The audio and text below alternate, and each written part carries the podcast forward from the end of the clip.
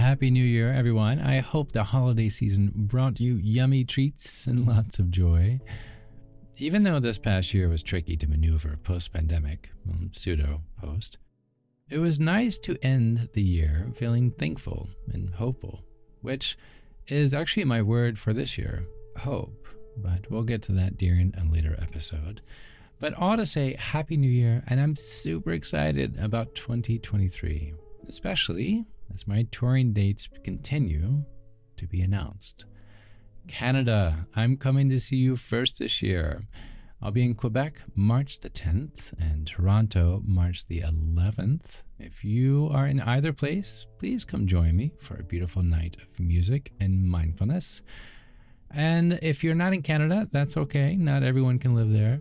So if you want to check to see if I'm in your neighborhood, both stateside or in Europe or United Kingdom or wherever, visit calmitdownpodcast.com or chadlawson.com. I would love to see you in person, especially this year. After each show, I generally do a meet and greet afterwards. So, I mean, what better way with the world opening up? For us to embrace a new year than with live music. I am so excited. I'm so excited. I am. I mean, I'm just so ready for this year to be better. Did you catch that? Notice I didn't say perfect. I didn't say I'm so ready for this year to be perfect. I said I'm so excited for this year to be better.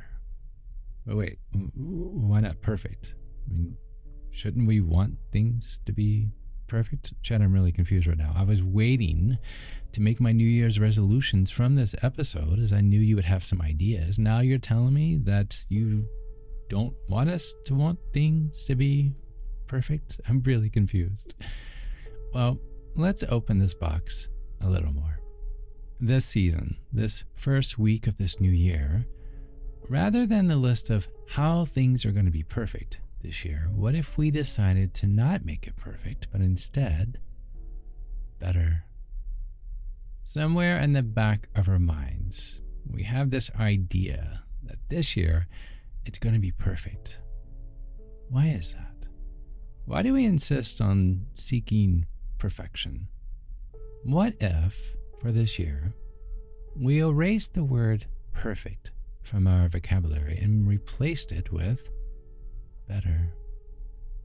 This year I'm I'm ready already to stop striving for perfection and just to aim to make things, including myself, better. Even though it may seem like a crazy idea at first, I think this will be the key for emotional and physical well being in this coming year. Here's why better means taking more breaks. Better means enjoying quality time with friends and family. This journey of self improvement should lead us to a path towards better health, better happiness, better relationships, better you. But every year, buried deep down in our hearts, lies this hope that this year might finally be the one, whatever that means. That this time around, things will be perfect but perfection is like a ghost. It's elusive and impossible to catch. And there's something both inspiring and yet heartbreaking in such a quest for perfection, as all too often we set our sights and motivate ourselves to meet grand goals that, let's be honest, they can be hard to keep up with long term. Not really sustainable if you take a step back and look at it. Yes, it feels great when first launching into a project or a goal and we're ready to take it on and reach the highest heights, but sometimes, sometimes that comes with a side order of defeat. We all make mistakes and slip up along the way, which that's okay. It's natural when we're reaching for something more challenging than we've reached for before. So instead of getting discouraged, and hitting this mark of perfection. Let's start this year. I want you to start this year with a different approach. And here's the phrase. Are you ready? Write this down. Not perfect, better.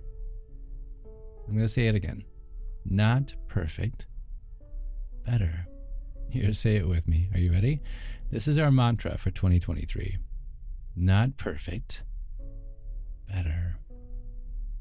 I'm Chad Lawson, and let's calm it down in three, two, one. Humankind has been on an eternal quest for perfection well, since time began. Social media can certainly confirm such a statement. We start with the best of intentions, getting up at 5 a.m. to exercise or throwing away those well loved packets of cigarettes, squeezing into clothes we bought a size too small with the hopes of one day they would fit perfectly. But there's just one problem reality and lack of motivation have a way of ruining even the most ambitious plans.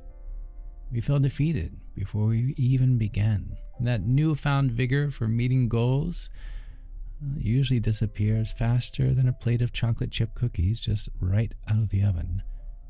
Now, knowing this doesn't mean we should give up forever, though, or throwing in the towel. It just means that sometimes we need to recalibrate why we're creating these ambitious aims to begin with. Without a deep understanding of what we're aiming for in this quote unquote perfection, we often just end up going through motions. But when we take the time to look beneath the surface and ask ourselves why we're doing what we're doing, it helps to find a sense of purpose that allows us to better focus and achieve this betterment. Is that a word? Betterment? Here, take running a marathon, for example. If the only reason you have to run a marathon is to check it off your list, then there's not much motivational fuel there. But if you think about an ultra sense of accomplishment and feeling your best self at mile 26.2, well, what can be more of a powerful motivator? It's all about uncovering what truly moves you rather than simply putting a fleeting idea on our scoreboard of life and hoping that we get there. Understanding why you want to run that marathon and how it will make your life better, or figuring out how making new friends as emotional bonding elevates our mood, or why cooking a nutritious meal is going to give you far more satisfaction than that bland, tasteless, lukewarm takeout inside of a styrofoam container. Understanding why we do the things that we do will be the motivator in trying to become better. Not perfect, better. Many of you say, you know what, I want to eat better this year. Okay, well, eating better can feel like a daunting task. It can. It can be very overwhelming. It can be very difficult, be confusing. But if we stop for a moment, taking into account all of the potential benefits of nutritious meals, such as greater energy levels, weight management, not to mention that post meal satisfaction that you made something and you got to eat it from your own hands, then the challenge quickly fades away. Eating well starts with making time for yourself in the kitchen understanding why cooking a nutritious meal is going to give you far more satisfaction than that sad box of takeout. So, this year, before you jot down your list of what needs to be perfect, ask the why behind the what. Then, then the idea of something being perfect no longer needs to be, well, perfect. How many times have you wished and wondered what it would be like if things actually were different, if things were perfect? We often think that if we only had achieved certain goals or reached certain milestones, then all of our problems would be solved and we'd finally be magically happy. But you and I both know that's not the case. But think about this with me. What happens when something, anything, isn't perfect? What happens when we put our hopes into something and we're expecting it to be everything we want it to be, and then it doesn't happen. When something isn't perfect, it's like a tiny tornado whipping inside of us. These winds of disappointment, they swirl around us and they throw us into a tailspin. All because we had this idea that something is supposed to be perfect. That first date, the degree from the Ivy League school, life. but life doesn't work like that. Happiness is not the end game. I'm going to say that again. Happiness is not the end game. Life is meant to be a much better experience than perfection ever could offer, even when things seem tough. We learn from challenges, we learn from obstacles, we learn. Are you ready? From imperfections. We live in a world where perfectionism is often considered the way to go, which is funny when you think about it. Like where perfect is the high mark and better is second place. Why is this? It's certainly an admirable trait to strive for more. I understand that. But settling for better isn't necessarily settling at all. Striving for perfection can be this never ending pursuit, one that often throws us into a race with no winner. Let's be completely honest. Sometimes it's worth cutting ourselves some slack and acknowledging that our best is actually good enough. There's something to be said for embracing excellence over perfection every once in a while and recognizing that our personal bests it can still have an impact beyond ourselves. But when you think about it, striving for perfect has its downfalls. For starters, it can be incredibly stressful, very time consuming, very overwhelming, trying to achieve something that technically isn't even achievable. We're so determined to get to the end of this achievement, this end of this journey, that we miss out on all of the wonderful experiences along the way. We pay no attention to the fragrance of the roses as we run past them and search for that trophy. Visualize that in your head. We pay no attention to the fragrance of the roses as we run past them, searching for that trophy instead. Don't discount how much effort you put into your everyday and trying to become better. Don't discount it. Don't discount how much effort you put into becoming better just because you wanted to win a race that can't be defined as winnable.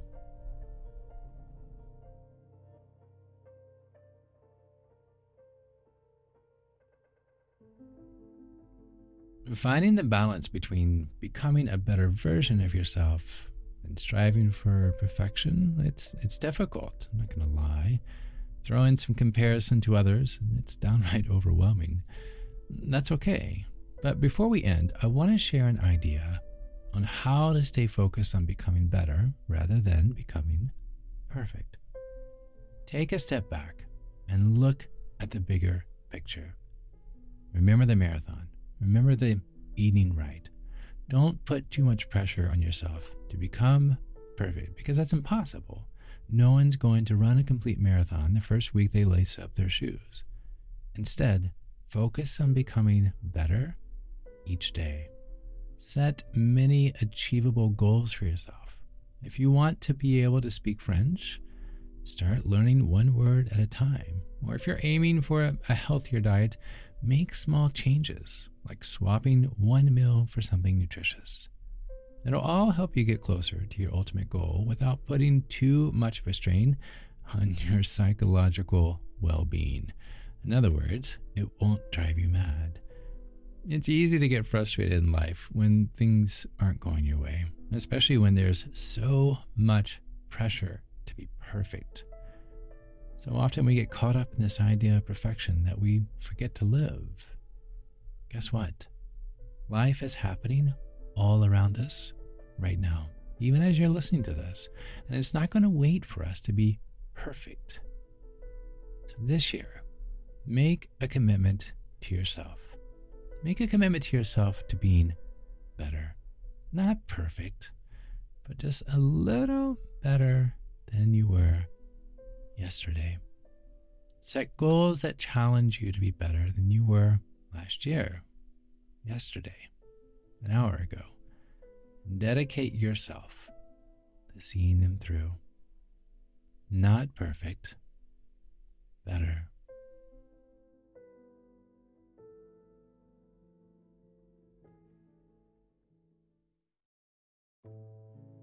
To find more episodes of Calm It Down, hear the musical playlist from today's episode, or simply wanting to know where to send chocolate chip cookies, visit calmitdownpodcast.com.